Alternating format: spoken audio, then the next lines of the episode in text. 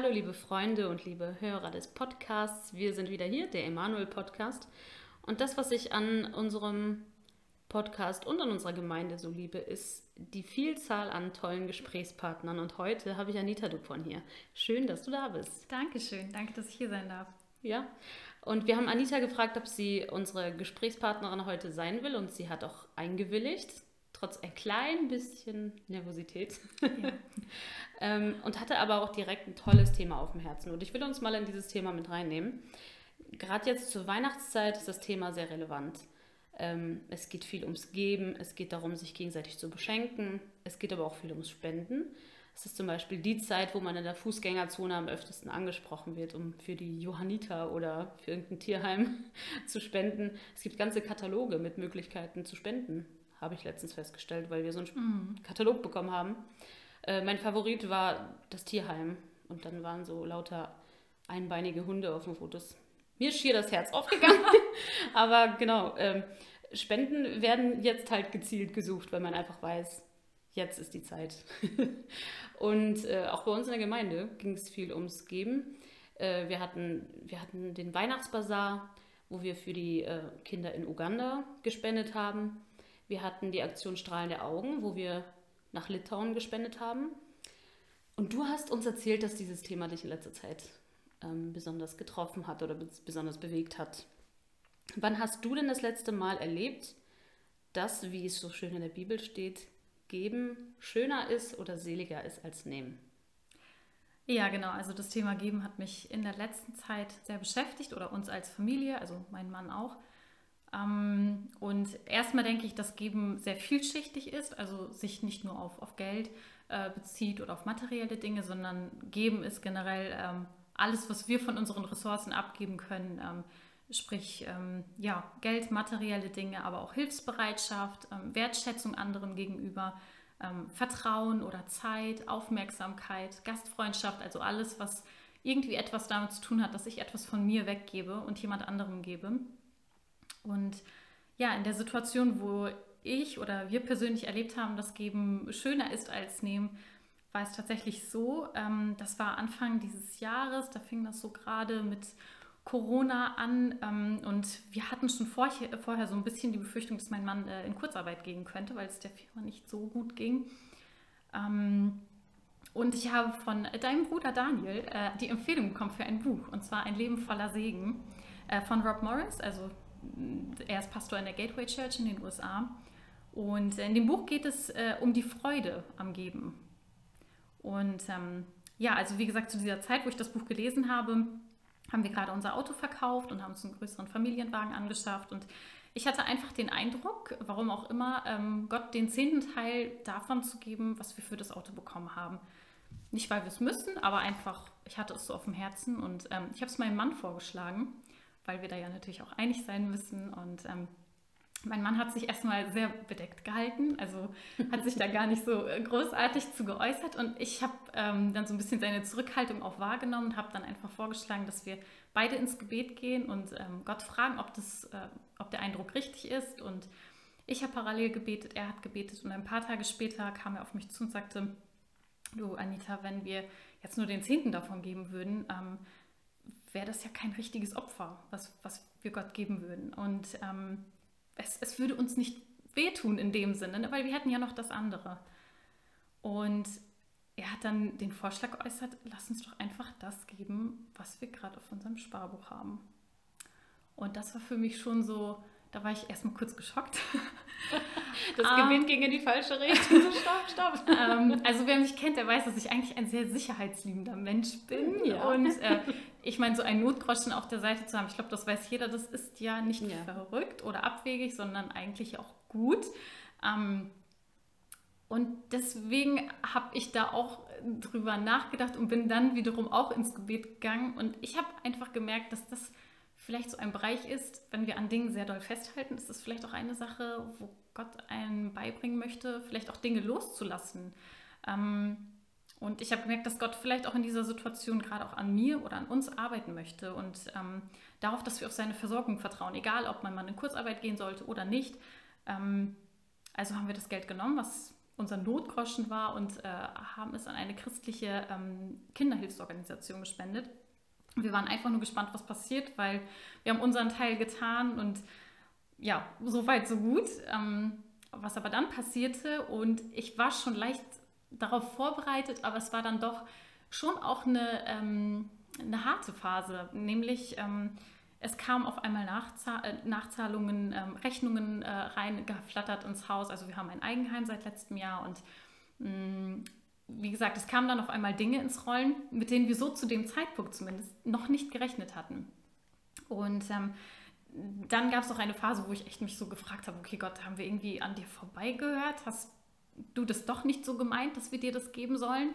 Ähm, weil wir haben es für dich gegeben. Es ist zwar an diese Organisation gegangen, aber wir haben es für dich getan, einfach nur für dein Reich.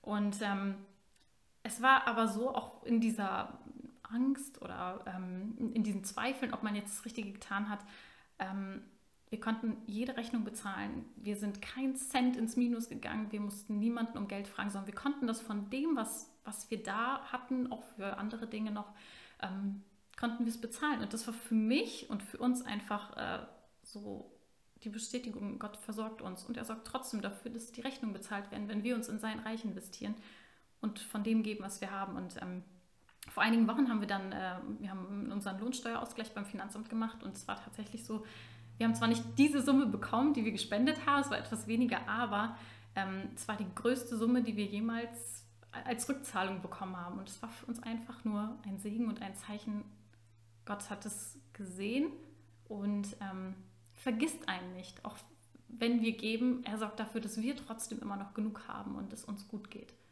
Ja, das finde ich Hammer, weil egal wie gerne wir vielleicht geben, Gott gibt noch noch gerne, noch lieber genau, als wir. Genau, auf jeden Fall. Ja. Im Vorfeld und auch gerade eben hast du ein Buch erwähnt, Ein genau. Leben voller Segen. Du hast es auch mitgebracht, ich habe da gerade mal kurz drauf gespickt. Ja. Ähm, was würdest du denn sagen, jetzt als Zusammenfassung natürlich, ich habe das Buch selber von meiner Schwester geschenkt bekommen und äh, habe noch vor, das zu lesen, aber sollte ich nicht ganz so schnell dazu kommen. Ja. Was sind so für dich die drei wichtigsten Aussagen dieses Buches zum Thema Geben? Also ähm, in dem Buch werden viele Themen bearbeitet. Ich habe jetzt einfach nur aus meiner subjektiven Sicht wirklich so die drei mhm. Dinge rausgepickt, ähm, die für mich persönlich wichtig geworden sind. Und zwar, dass wir einfach, äh, das Erste wäre, dass wir mit allem, was wir einfach haben, lernen sollen, so umzugehen, dass nicht wir die Besitzer darüber sind, sondern dass Gott, der rechtmäßige Eigentümer von allen diesen Dingen, die wir um uns haben, die wir in unserem Haus haben, in unserem Besitz haben, dass Gott der äh, Besitzer ist und wir eigentlich lediglich die von ihm eingesetzten Verwalter. Also alle unsere Ressourcen kommen aus seiner Hand. Wenn man jetzt ähm, an das Beispiel denkt, man mietet eine Wohnung und etwas geht kaputt äh, oder funktioniert nicht, dann ist das Erste, was man ja macht, man meldet sich beim Vermieter. Und der kommt dann hoffentlich und repariert das oder kümmert sich drum. Und ähm, wenn wir ein Eigenheim haben, haben wir nicht so schnell den Gedanken, dass wir irgendwo hingehen, sondern wir wissen, hey, wir müssen uns irgendwie drum kümmern. Und eigentlich ist aber die Idee, dass Gott der Eigentümer dieses Hauses ist. Wir sind die Verwalter über dieses Haus und wir dürfen zu Gott kommen. Und wenn es ein Problem gibt mit dem Haus, können wir sagen, hey Gott, da ist gerade eine Rechnung. Bitte hilf mir, dass ich die irgendwie begleichen kann, dass wir dieses Problem, was auch immer es ist, bitte löst du es. Du bist der Eigentümer. Bitte zeig uns, was wir tun sollen. Und ich bin mir einfach ganz, ganz sicher, dass Gott gute Verwalter äh, belohnt, und es gibt auch viele Bibelstellen dazu in der Bibel. Ähm, also beispielsweise in Lukas sechzehn, Vers zehn steht, wer in kleinen Dingen treu ist, der wird auch in großen treu sein, und wer schon in geringen Angelegenheiten betrügt, wird auch bei größerer Verantwortung nicht ehrlich sein. Und ich denke, das soll uns einfach zeigen, dass Gott möchte, dass wir in, ähm, in allen Dingen, die wir um uns herum haben, einfach treu sein sollen, sie zu verwalten und gut damit umzugehen. Und ähm, Gott wird uns im Gegenzug ähm, ja, dafür belohnen, wenn wir gute Verwalter und Großzügigkeit ähm, üben können. Ähm, was für mich nur noch so wichtig geworden ist, dass die Motivation hinter Geben nicht die Belohnung sein sollte, sondern dass es wirklich aus einer Herzenshaltung heraus entstehen sollte, die sagt, ich möchte es tun, also die sich nicht gezwungen fühlt. Ähm, es sollte immer aus einem reinen und wollenden Herzen kommen. Und selbst wenn wir nur wenig haben, ähm, können wir trotzdem damit ein Segen sein. Also wenn ich nicht viel Zeit habe, aber ich äh, gebe irgendjemandem eine halbe Stunde von meinem Tag und telefoniere mit demjenigen, dann ist es, finde ich, auch schon sehr, sehr viel wert, weil ich meine Aufmerksamkeit ähm, demjenigen geschenkt habe. Und ähm, ja, die zweite äh, Aussage oder das zweite Prinzip, was mir sehr ähm, hängen geblieben ist, ist einfach das Prinzip von Saat und Ernte, dass wir einfach, wenn wir geben, immer daran denken sollen, dass wir das ernten werden, was wir sehen. Und wenn wir beispielsweise Freundlichkeit sehen um uns herum, dann werden wir auch Freundlichkeit ernten. Aber wenn wir ähm, ja, schlechte Laune beispielsweise sehen, dann ähm, brauchen wir uns auch nicht zu wundern, wenn da vielleicht etwas negative Gefühle von außen auf uns äh, ähm, zukommen. Und ähm, was da, glaube ich, auch noch ganz wichtig ist, dass man immer erst erntet, nachdem man gesät hat. Also das heißt, äh, ich kann auch nur dann etwas erwarten, wenn ich selbst bereit bin, etwas zu geben. Und ähm, wenn vielleicht jemand mir nicht Hallo sagt, dann ist es vielleicht auch mal an mir ähm, dran, denjenigen zu begrüßen oder irgendwie herzlich zu sein oder ähm, ja, eine freundliche Geste entgegenzubringen. Und ähm, was, finde ich, auch mir nochmal ganz neu bewusst geworden ist, dass man immer mehr erntet, als man sät. Ich glaube, du hast es vorhin schon mal gesagt, aber ähm, wir können uns einfach sicher sein, dass Gott gute Verwalter belohnt, dass die Ernte vielleicht nicht immer sofort kommt, so wie in unserem Fall. Wir hatten quasi dann auch so eine kurze Phase, wo wir gedacht haben, okay, klappt das alles, aber Gott sorgt dafür, dass die Ernte nachher gut sein wird, auch wenn wir nicht wissen, wann. Und ähm, ja, das letzte, die letzte äh, Aussage, die mir einfach so hängen geblieben ist aus dem Buch, ist, dass man nie zu viel geben kann in Gottes Reich. Also es gibt nie ein zu viel, wir können nie mehr geben, als Gott uns zurückgeben kann. Und ähm, wir brauchen auch keine Angst zu haben, dass wenn wir geben, dass wir zu wenig haben, weil Gott es zugesagt hat und uns verheißen hat, dass er seine Kinder immer versorgen wird. Und ich glaube, das ist einfach etwas, was wir gerade jetzt in der heutigen Zeit, woran wir uns sehr, sehr festhalten sollten. Dass das einfach unsere Zuversicht ist, dass Gottes Wort einfach ist und bleibt bis in Ewigkeit. Genau. Es gibt auch noch ein paar andere Themen, vielleicht kann ich die kurz anschneiden. Ja. Vielleicht hat der eine oder andere Zuhörer dann äh, Interesse oder so, mal in das Buch reinzuschauen. Also es geht darum, dass Gott eben in allem die erste Priorität hat, gerade wenn es um Finanzen geht. Ähm, das Prinzip der Vervielfachung wird angesprochen, die Macht des Mammons ähm, zu brechen. Ähm, die Gabe des Gebens wird dann mit, da nochmal ganz, ganz äh, gut und deutlich ausgeführt. Ähm, praktische Tipps für Umgang mit ähm, Finanzen beispielsweise, alles was mit dem Zehnten zu tun hat, wird da nochmal erklärt. Und es werden auch viele Lebenszeugnisse von Menschen gegeben, die gegeben haben und einfach sehr, sehr viel Segen darüber bekommen haben. Ich finde das spannend, dass du gerade gesagt hast, dass es auch die Gabe des Gebens gibt, weil ich auch den Eindruck habe, dass einige, dass es einigen noch einfacher und noch leichter fällt, genau, als anderen wiederum. Genau. Und ähm, damit kämen wir zu bei der nächsten Frage. Geben ist ja was Tolles und einige müssen es erst noch erlernen und einige können das auch schon äh, irgendwie von Haus aus. Ähm, was sind denn deine Gedanken zum Thema Nehmen? Ja, ähm, da musste ich auch äh, kurz drüber nachdenken. Ähm, aber ich denke, wir sind alle irgendwo ja auch als Nehmende geboren. Also jeder Mensch ist mal als Baby ähm, auf die Welt gekommen und in dieser ersten Phase ist man eigentlich nur Nehmer. Also man äh, ist darauf angewiesen, dass äh, die Eltern einen versorgen, einem zu essen geben, einem Liebe und Geborgenheit geben. Und man fängt ja erst später im Laufe des Lebens an zu geben. Man, man wächst, man reift, man wird fähiger. Und ich glaube, wir können grundsätzlich beides. Ähm, wir müssen nur die richtige Balance finden.